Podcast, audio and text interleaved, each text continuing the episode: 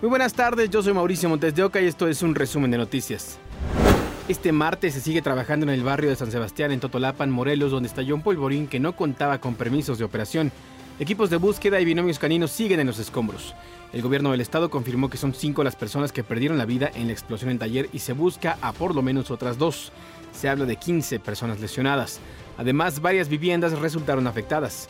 En el lugar del accidente se preparaba la pirotecnia para las celebraciones del Santo Cristo aparecido del 24 al 27 de marzo. Y otro, otro polvorín explotó anoche en el cerro de Molcajete en Sinacantepec, Estado de México. Hasta el momento se desconoce qué causó el estallido. Y aunque al lugar llegaron los servicios de emergencia, tampoco hay reporte de personas muertas o lesionadas, afortunadamente. Y esta mañana hubo otra explosión. Ocurrió en una escuela de electricidad en la colonia centro de la Ciudad de México.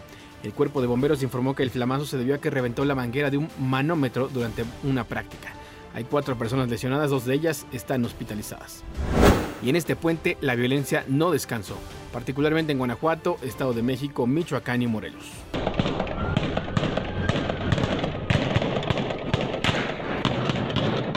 Una persecución y balacera dejó cinco presuntos criminales muertos en Celaya, Guanajuato. Los hechos ocurrieron la noche de este lunes cuando policías les marcaron el alto a unos sujetos que conducían una camioneta sin placas. Un comunicado del ayuntamiento indica que los sujetos huyeron, después detuvieron la camioneta, descendieron de ella con chalecos tácticos, armas largas y enfrentaron a los agentes municipales. El sábado por la noche, dos elementos de la policía de este mismo municipio fueron atacados por hombres armados. Uno de ellos murió. De acuerdo con la organización Causa en Común, en lo que va del año 18 policías han sido asesinados en Guanajuato, además de dos militares que fueron localizados sin vida después de estar varios días desaparecidos. Es parte de la violencia que se registró en este puente por el natalicio de Benito Juárez y que dejó 285 personas asesinadas del viernes 17 al lunes 20 de marzo. Los estados con más asesinatos en los cuatro días fueron Guanajuato con 34, el Estado de México con 28, Michoacán reportó 22 y Morelos 21. Según cifras preliminares de la Secretaría de Seguridad y Protección Ciudadana, el viernes se registraron 64 homicidios dolosos, el sábado 74 y el domingo y lunes 73 asesinatos cada día. Sonora fue otra de las entidades que reportó hechos violentos.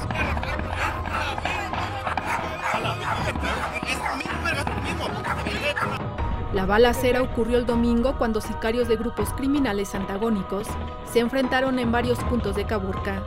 Siete personas murieron y cuatro resultaron lesionadas. Desde Oaxaca, el presidente Andrés Manuel López Obrador reiteró que no modificará la estrategia de seguridad, ya que dijo es la adecuada para enfrentar el flagelo de la violencia. Para ADN 40, Fuerza Informativa Azteca. Abandonaron sobre la carretera Cadereyta Reynosa a 129 migrantes en dos tractocamiones. El punto se localiza en el municipio de China, Nuevo León. Entre ellos hay 62 menores de edad y de acuerdo con los primeros reportes llevaban al menos dos horas pidiendo ayuda. 16 de ellos estaban deshidratados. El grupo lo componen 10 ecuatorianos, 24 de Honduras, 45 de Guatemala y 50 de El Salvador. Todos fueron trasladados al Instituto Nacional de Migración. Detuvieron a Rodrigo, conocido en el medio criminal como El Rorro líder de una célula delictiva que extorsiona a comerciantes de la zona de la Merced en la Ciudad de México. La policía lo detuvo cuando intentó asaltar a una persona en las calles de San Ciprián y Abraham Olvera en Venustiano Carranza. Le aseguraron dinero en efectivo, un cuchillo y dos teléfonos. La Secretaría de Seguridad Ciudadana informó que este sujeto cuenta con un ingreso a prisión en 2013 por robo agravado calificado. La Fiscalía de la República presentó un recurso para impugnar la sentencia que ordenó la cancelación de la orden de arresto que había contra Francisco Javier García Cabeza de Vaca. Fue hace unos días que un juez concedió la suspensión de la orden de captura contra el exgobernador de Tamaulipas. A través de la unidad especializada en materia de delincuencia organizada, la Fiscalía interpuso un recurso de revisión. La orden de aprehensión que había contra García Cabeza de Vaca fue girada por su presunta responsabilidad en los delitos de lavado de dinero y delincuencia organizada. En Guatemala fueron detenidos miembros de una estructura criminal en Sinaloa dedicada al trasiego de armas y drogas. Entre ellos hay dos mexicanos. Con la aprehensión del supuesto narcotraficante mexicano Humberto Beltrán Cuen, de 70 años, alias Don Chino, suman 8 las detenciones con fines de extradición hacia Estados Unidos. Tres de estas se realizaron en menos de 24 horas. Beltrán Cuen fue capturado en la 19 Avenida 16-25 de la zona 10 por ser señalado por la Corte Distrital de los Estados Unidos del Sur de Nueva York de manufacturar y distribuir 400 gramos o más de fentanilo para ser importado de manera ilegal al país norteamericano. Además, las investigaciones lo vinculan al transporte de ametralladoras y artefactos destructivos en conexión con un caso de tráfico de drogas. Las autoridades identificaron una organización internacional de tráfico de drogas en Sinaloa, México, la cual desde por lo menos agosto del año 2022 hasta la actualidad ha sido responsable de traficar fentanilo desde México hacia los Estados Unidos de América. La investigación identificó a Beltrán Cuen como un miembro de esta organización de tráfico de drogas, quien ha conspirado para distribuir y abastecer múltiples kilogramos de fentanilo en Estados Unidos y Australia. Las pesquisas detallan que el narcotraficante habría negociado el envío de aproximadamente 500 rifles automáticos, 500 pistolas y 20 granadas propulsadas por cohetes. El Ministerio de Gobernación continúa desarrollando acciones en contra del narcotráfico a través de personal de la Subdirección General de Análisis de Información Antinarcótica. Este día otro mexicano es capturado. Tiene orden de extradición por narcotráfico. Ayer un mexicano y una guatemalteca fueron detenidos en distintas acciones por el mismo tema. Los dos mexicanos y la guatemalteca detenidos en las últimas 24 horas pertenecen a una estructura criminal dedicada al tráfico internacional de drogas, posesión de armas de fuego y lavado de dinero. Rubén Lacán, Fuerza Informativa Azteca.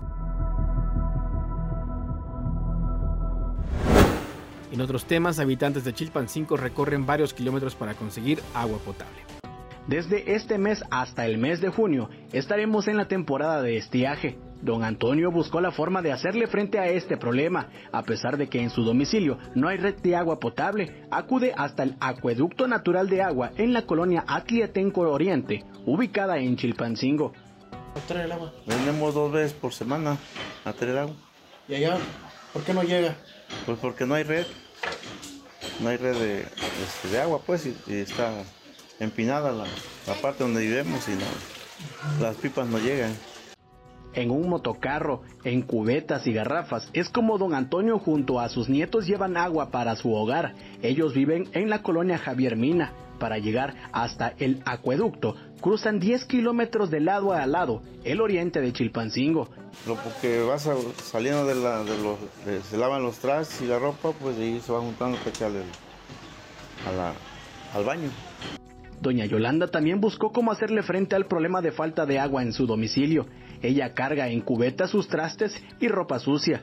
Lava a pie del acueducto sus pertenencias. Dice que ya hasta perdió la cuenta de cuántos años no tiene agua suficiente en su casa. No, ya tiene harto tiempo, no de apenas. ¿De cuántos años?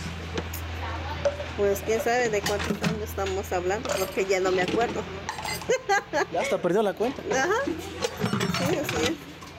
¿Y qué se trajo ahorita para lavar? Mis trastes y mi ropa, pues. Sí, pero como no tenemos agua. El acueducto de Atlietenco, a decir de vecinos, es algo que ha estado durante más de 50 años en el lugar. Nadie sabe su origen, pero dota de agua por lo menos a 10 colonias de la capital y se vuelve un oasis en esta temporada de escasez de agua. Uriel Bello, Fuerza Informativa Azteca.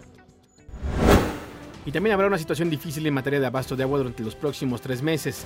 Así lo informó el secretario de Gobierno de la Ciudad de México, Martí Batres. Informó que se reunirá con los 16 alcaldes de la capital para establecer campañas y programas para eficientar el uso del agua entre la población. No descartó infracciones a quien se ha sorprendido haciendo mal uso. Hasta aquí las noticias del momento en este podcast informativo de ADN 40. Yo soy Mauricio Montesioca. Nos escuchamos. Hasta la próxima.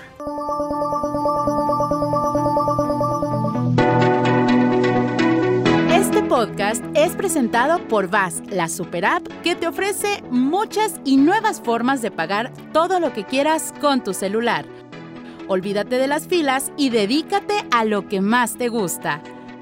Ver tele en vivo, películas, escuchar música, podcast y estar siempre enterado de las noticias más importantes.